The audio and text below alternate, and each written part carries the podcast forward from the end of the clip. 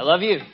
sit. You can sit. Open your Bibles to Ephesians chapter 1, verse 15. Again, if you are new to church or you are just new to our church, uh, this is generally what we do. We believe that Israel's God has uh, chosen to communicate his plan and his wisdom for the world through the Bible. Okay? So we, we just believe um, this thing. And so to know God's plans and his promises and to walk in his ways, we, we just aim to base our lives around what this says. Okay? Like this is, we're just unapologetic about that. So on Sundays, we open this up, we read it aloud, and a teacher, uh, usually me, but but uh, more often and often, uh, more elders will be will be teaching we, we open it up, read it aloud, and we do our best to explain what it is we just read. And then we respond to the word in worship and faith and, and obedience, and we ask the Spirit to come and help us obey what we have read. Right, Ryan? This is what we ask. At the end, we read the Bible, we ask, okay, what can we obey here?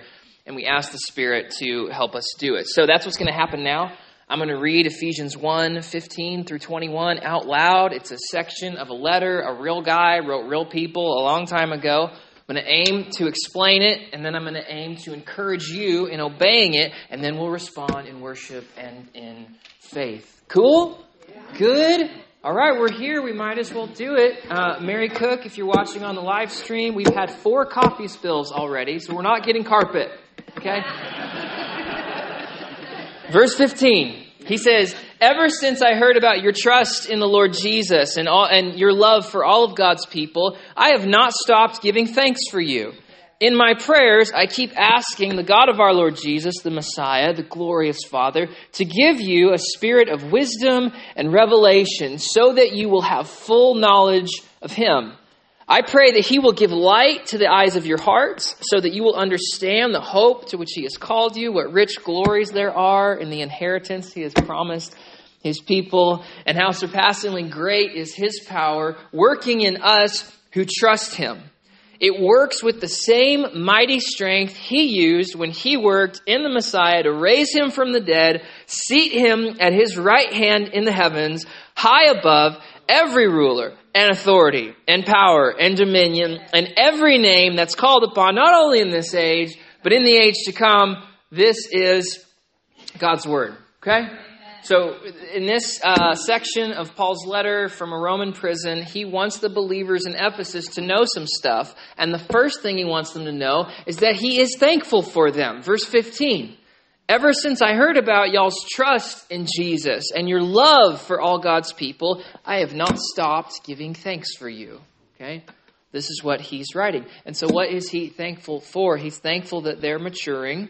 He's thankful that they are growing. He's thankful that you guys are staying on the narrow path and they're aiming their hearts in the two great commandments, right? What are the two great commandments? One, that you love God, and two, that you love you, yeah, yeah. You love your neighbor. Love, love them as yourself. So, verse 15, ever since I heard about one, your trust, your, your love, your worship for God, and two, your love for all God's people. Ever since I heard about these things from prison, I just am full of thanksgiving.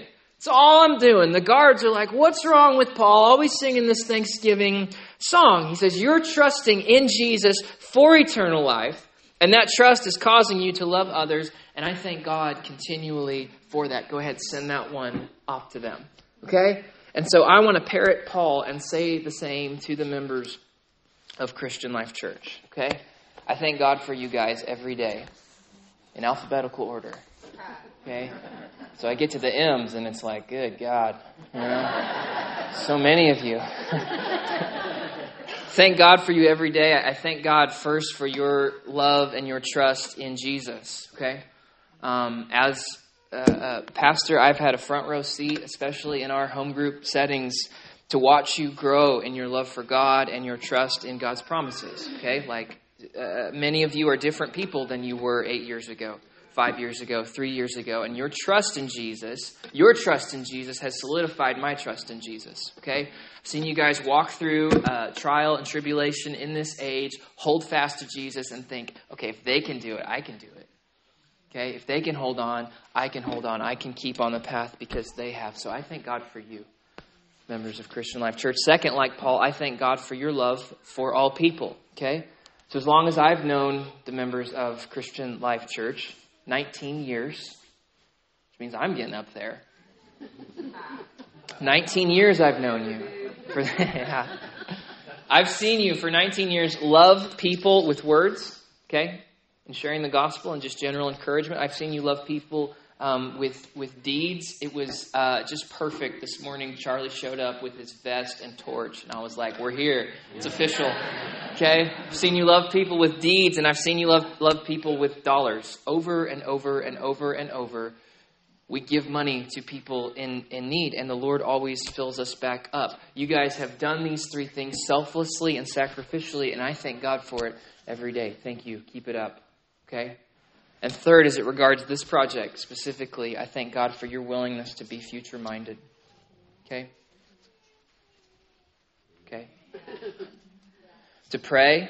Thank God that you've chosen to take some risks, to give an outrageous amount of money, to, to thank God that you chose to move out of an old building, move into the fellowship hall. You remember that? It's down there. This is way too high, honestly, I feel like. Okay? To move into the Baptist church. Went to bed that night like, what? what are we doing? And we did it. And I thank God that you, have worked your ever loving tails off, okay? Like, I don't have time to give the proper amount of thanks to guys like Barry and, and Bobby and Brian and Max and Braden and Andrew, JD and Reese, Vernon Young. Okay, if you guys get a chance, pop over to this classroom. Uh, Vernon uh, restored some cabinets that Jim Turbish made way back then for our, our kids' stuff. Jara, Jillian, Michelle, anything that looks good in here, say Jillian. Not you know.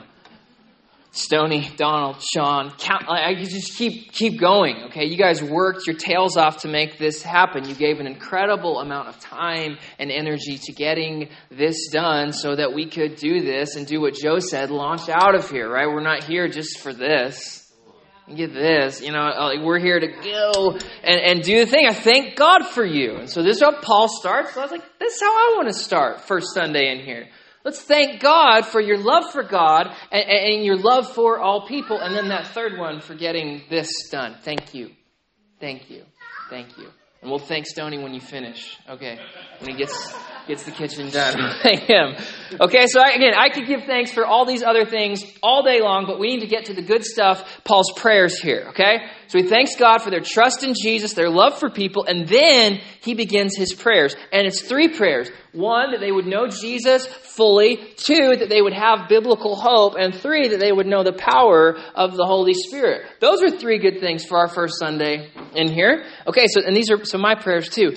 He says, In my prayers, I keep asking the God of our Lord Jesus, the Messiah, the glorious Father, and what does he ask? To give you a spirit of wisdom and revelation so whether that's a spirit or the spirit, it doesn't really matter. They need it. Okay? They need this. Why? So that you will have full knowledge of Him. And that's a good thing to ask for, right? Right? Anyone in here like, yeah, I've got full knowledge of God? no, we, we pray for it. And this ask from Paul, this prayer from Paul, assumes something awesome. It assumes that you can actually know God. Okay? Not just know facts about God, or not just know stories about Him, not just know theology and have a nice little system. The devil can have all of those things. Okay?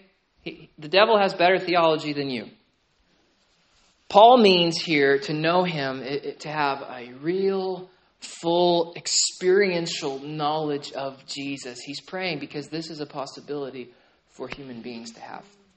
Okay? And, important, for all humans, this sort of experiential knowledge of God is necessary to be saved. Okay? This is necessary for being raised from the dead on the last day and inheriting eternal life. Okay? So this is really cool. When I saw this, I started jumping around in my office. I was like, yeah! Okay, and then I had to stop Stony working. It's just like, Stony, look at this! This is awesome! So you guys, look at this! This is awesome! Eternal life, to have eternal life, to get raised from the dead, you got to know God. Paul's praying that they would know God for this reason. So Jesus says, John 17, 3, this is eternal life. So what is eternal life? How do I get it? Jesus says, this is eternal life, that they may know you. Same word that Paul, Paul prays, that they would have knowledge of him, you. Not facts about you, but know, real knowledge of this person. So for Jesus, Jesus says, you inherit eternal life not by knowing facts about God, but by knowing God, by knowing a person in the in Jesus. So if Jesus said this, Paul believed this, right? Which this you should follow the same pattern, okay? Paul believed this as well. He says, I've got to know God experientially if I want to live forever. So Philippians 3, verse 10. He says, My goal, CSB, my goal is to know him not facts about him, not Bible verses and stories. Those, those, are good. You should know that. My goal is to know him and the power of his resurrection, and that I may share in his sufferings, become like him in his death. This is experiential knowing, right?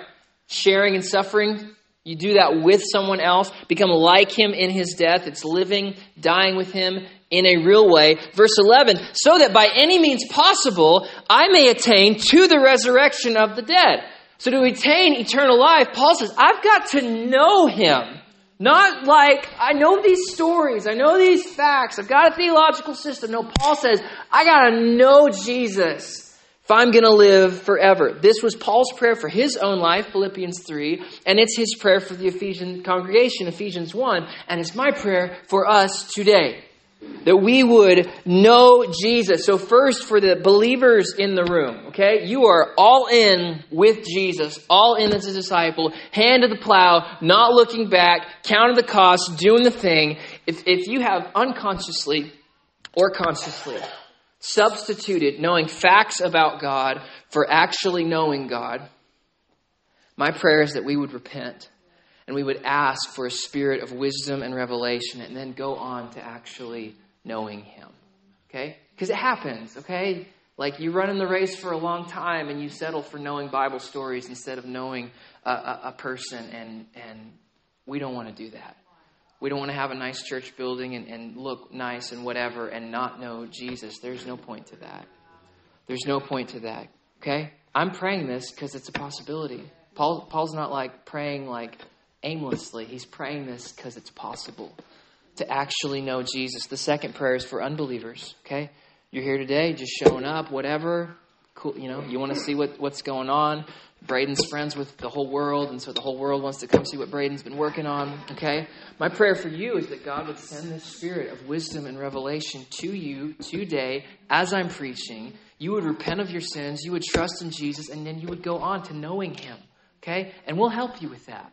That's why all of us are here, because we need help with this thing. So if that's you today, come find me, come find an elder. If you're sitting next to a member of our church, talk to them. I want to know Jesus. What's next? They can tell you, okay? Next, Paul keeps praying, verse 18. He says, I pray that he will give light to the eyes of your hearts. Just a funny image, but it's here. I pray that He will give light to the eyes of your hearts so that you will understand the hope to which He has called you, what rich glories there are in the inheritance He has promised His people. So, Paul is writing to uh, mostly Gentiles here in Ephesus, and he wants them to have a biblical hope. Meaning, Paul wants the Gentiles to have and share in a Jewish hope. Okay? So, do you know what biblical hope is? Okay? What, what, what, do the prophets, the, the Jewish prophets, look forward to? What do they prophesy? What do they look into the future and see and say, everyone go for that? Well, it's not what pop culture or most of our hymns have sold you. Okay? Clouds and harps and an eternal sing along in the sky. Isaiah never talks about that. Jeremiah never talks about that. Hosea never talks about that. Amos never talks about that. Jesus never talks about that. This is not the hope of the scriptures.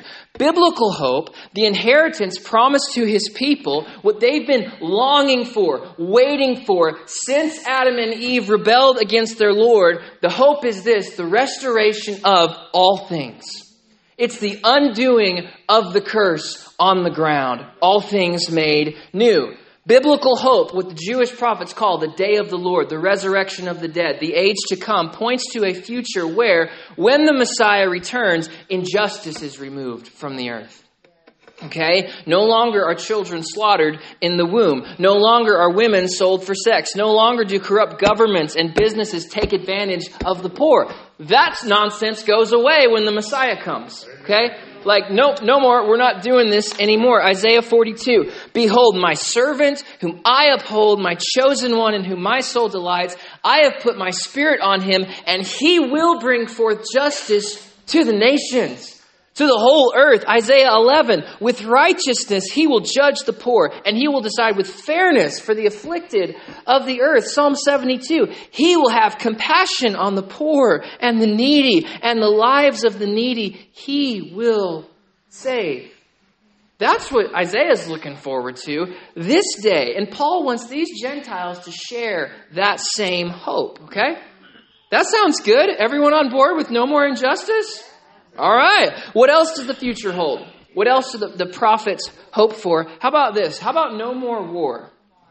Okay, Isaiah 2. It shall come to pass in the latter days that the mountain of the house of the Lord. This is a real place. This is in Jerusalem, postal code 9160401. Okay? The mountain of the house of the Lord will be established as the highest of the mountains, and all the nations will flow to it. Many people will come and say, Come, let us go up to the house of the God of Jacob. Why are they going up to Jerusalem? So that he may teach us his ways, and that we may walk in his paths. For out of Zion, that city, shall go forth the law and the word of the Lord from Jerusalem. And then verse 4 He shall judge between the nations. He will decide disputes for many peoples, and they shall beat their swords into plowshares and their spears into pruning hooks. And nation shall not lift up sword against nation, neither shall they learn war anymore. How's that sound? Oh, yeah, give me more of that. The Jewish hope, the, the hope and the inheritance that Paul is praying. I want you guys to understand the hope that you've been called for, the, the, rich, the rich glories of the inheritance for the saints. He wants them to understand this future where instead of manufacturing missiles, people make farm equipment. Okay? And you farmers, it's farm equipment we can work on, right? No computers, not all the stuff, just like, no, goes here, it works, done. We don't make missiles, we, we make plows where kids don't hide under their beds as bombs go off, where parents and children don't go off to war and not come home, where pro- prosthetic limbs and, and PTSD are history. Okay? The glorious future means the horrors of war are forever a thing of the past. This is the hope. This is the promised inheritance. Injustice will be removed, war will be no more, and best of all, y'all, there's no more death. Okay? We back wall on your way out, above our doors there, he will swallow up death forever. That's there because every time you leave a, a, a, gathering here, I want that to be the thing that you see. You leave here with this glorious hope. That day is coming when Jesus will swallow up death forever. Isaiah 25. We had to, right? We had to. On this mountain, the Lord of hosts will make for all peoples a feast of rich food, of well aged wine. Who was at Baptist last week? How many of you had wine? we had some old communion juice last week, and let's call it wine.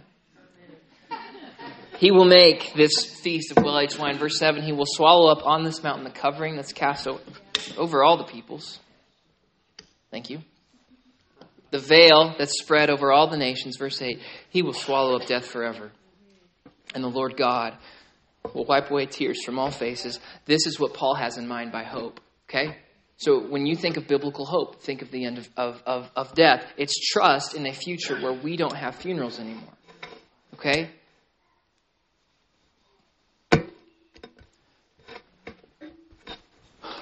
So back to Paul. Read it this way I pray, verse 18, that He will give light to the eyes of your hearts so that you will understand and believe and trust and look forward to and live according to a glorious future where there's no more sickness, sadness, war, tears, and our bodies are raised to life to never decay again. Can you get on board with that? This is Paul's prayer that this drives you, this hope of the coming age. And so this is my prayer for CLC that our eyes will be lit up, what he says here, and alive to what's in store for us if we simply cling to Jesus and stay on the path that leads to life. This is what you get. Okay? Like, this is what is coming. I want us thinking about the return of Jesus and the age to come all the time. More, not less. Okay? More when good things happen, like today. Okay? When, when, when we have a, a feast full of laughter with friends, or when a baby lights up a room, okay? When good things happen, I want us to say, Thank you, Lord, for this gift, and thank you that it points us to a future that is so great and so glorious that this day pales in comparison. You know what I mean? We receive good gifts, and it's like, oh, thank you for this gift. That's even going to be better. Hallelujah. And when bad things happen, when death invades our space, or another disaster strikes, or the righteous suffer and the wicked prosper, I want us to say, Thank you, Lord, for the promise that things won't be this way forever. Thank you, Lord, for the promise that now is not always, and these afflictions will one day cease. Okay? Having a biblical hope girds you up to celebrate what is good and endure what is wrong. Okay? You don't have those things, you're, you're the double minded man in James, and you're just going to and fro with whatever the world throws at you. Paul prays for a biblical hope so they can withstand the storm and inherit eternal life. I pray that he will give light to the eyes of your heart so that you will understand the hope that he has called you to, what rich glories there are in the inheritance he has promised for his people. Praying that. Praying that. Paul's next prayer if you can handle more, okay? Paul's next prayer for the Ephesians believers is that they would know, verse 19, how surpassingly great is God's power working in us who trust Him. It works with the same mighty strength He used when He worked in Messiah to raise Him from the dead. Did you hear what He said? it's really cool if you read it. Like, Whoa! Okay? Paul wants them to know that God has not left them alone to fight the good fight while they wait for Jesus to return, right? He doesn't say, all right, have at it. Good luck. No, it's not what he says. He says those who trust in Jesus receive a deposit of the same power that raised Jesus from the dead, and you receive that deposit now. Here you go. You're going to need this to finish the race and stay on the path. Here you go. This great power is working in us. Present tense.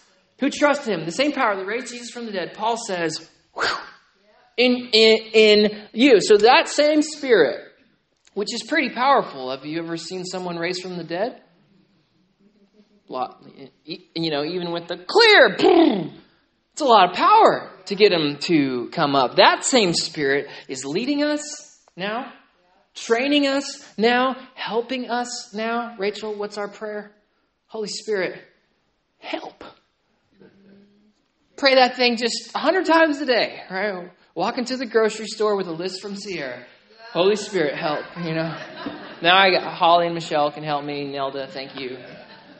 You are the Spirit to me in the grocery store helping us and encouraging us, and the Spirit's empowering us to live godly lives in this age. Right now, we, we have a deposit of the Spirit, and even better, at the day of the Lord, that same power that we just have a deposit of now will be given to us in full and will raise our bodies from the dead. That's awesome. Like I, I read I read this this week and I was like, there's no way he means that. You know what I mean? Because like I look at my own life and I'm like, I'm kind of not doing that. But this is what he says. Romans 8:11 If the spirit of him who raised Jesus from the dead lives in you, then he who raised Christ from the dead will also bring your mortal bodies to life through his spirit who lives in you. Okay?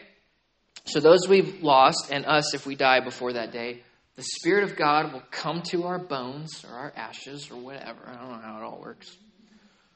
And raise us from the dead.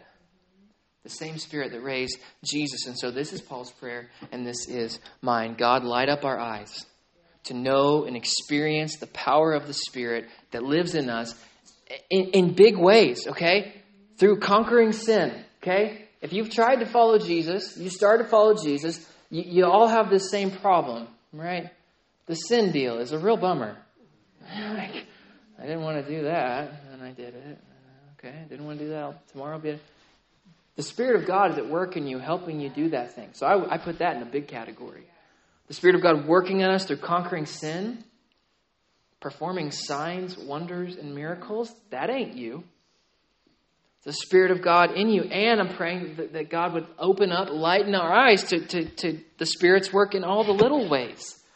Being diligent in spiritual disciplines, okay? Like if you're doing a Bible reading plan, where you guys at right now? Leviticus, Numbers. Like me and Ryan at the gym this morning talking about discharge in Leviticus. Like, that was a real, real good devotion this morning. Get my eyes, my heart alive for our first service. Like, oh. Oh.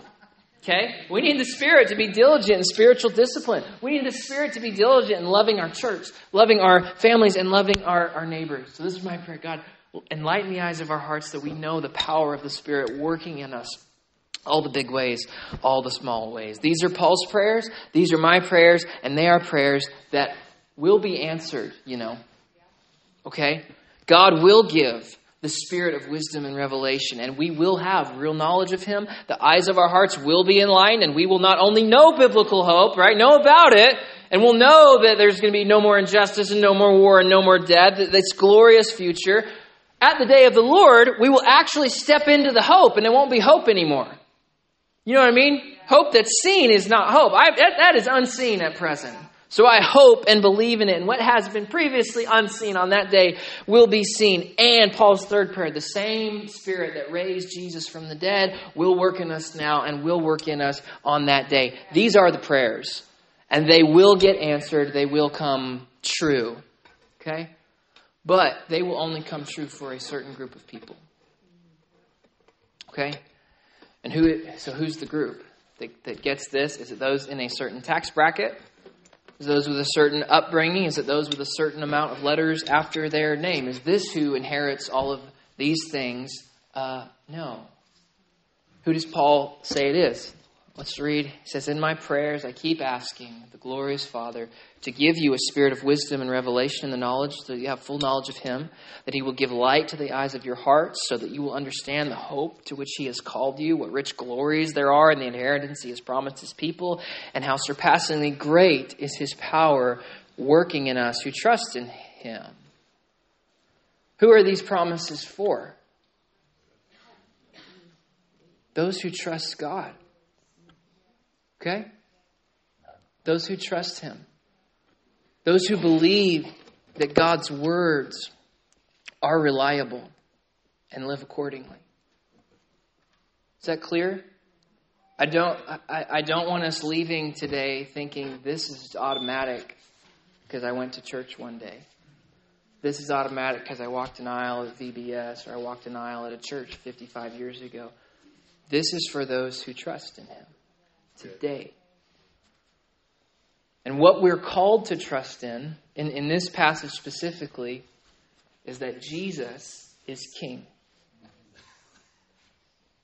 The trust required here is that God is the sovereign over all things, and therefore allegiance is owed to Him in every area of our lives. Okay? If He is King over all, there's not a part of this that's not His, that doesn't belong to Him, that, that isn't given allegiance to. Okay? So, ver, the, in, the, verse 20, He worked in the Messiah to raise Him from the dead and seat Him at His right hand in the heavens. Okay? So, at this moment, if you could see, the right hand of God the Father sits this man, high above every ruler and authority and power and dominion and every name that is called upon, not only in this age, but also in the one to come. So if you desire these things that Paul has laid out, knowing God in a real way, having a future hope and inheritance in a perfected world, and if you want the power of the Spirit at work within you now and in the age to come, the command from the Lord, the prayer from Paul is to bow your knees to Him as King to trust in his cross for the forgiveness of your sins, and to trust in his resurrection as a guarantee that you will be raised as well. Okay? That's how you get what Paul lays out here. Only by trust, only by faith in Christ crucified, ascended, and returning. That's it. And so if you have questions like, ah, I want that stuff, I'm not sure, talk to me, talk to our elders, talk to any member of our church, and they can start you on the path. But don't leave here today on the fence. Leave here today trusting in Jesus for eternal life, trusting in Jesus for a future hope and inheritance in a world without end. If I have the musicians come up, let's pray.